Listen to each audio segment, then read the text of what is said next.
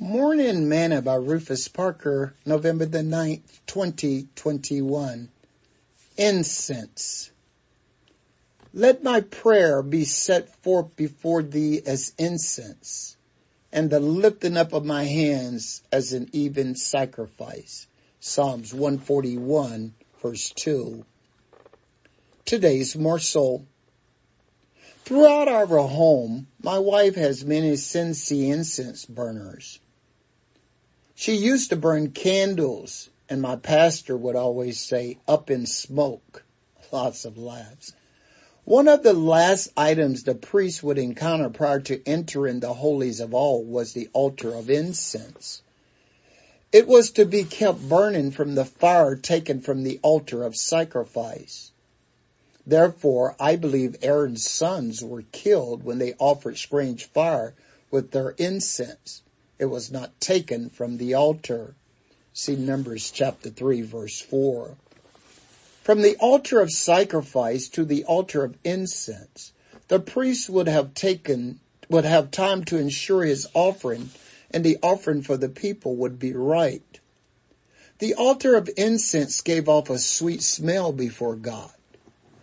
Paul writing to the church at Ephesus, and which applied to our lives, wrote, be ye therefore followers as God, as dear children, and walk in love, as Christ also hath loved us, and hath given himself for an offering and a sacrifice to God for a sweet smelling savor.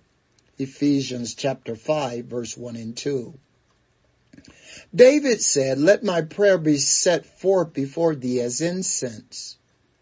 Let them be pure, holy, sweet smelling and fervent. Let my prayer come before thee in such a manner as incense does when it is offered in worship, in a manner of which the insending of smell is an appropriate sign. Let them be prayers that are well pleasing and that it will be accepted by him.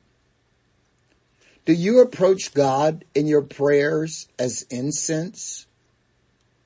The more love you have in your heart for God and others, the sweeter your prayers will be to Him.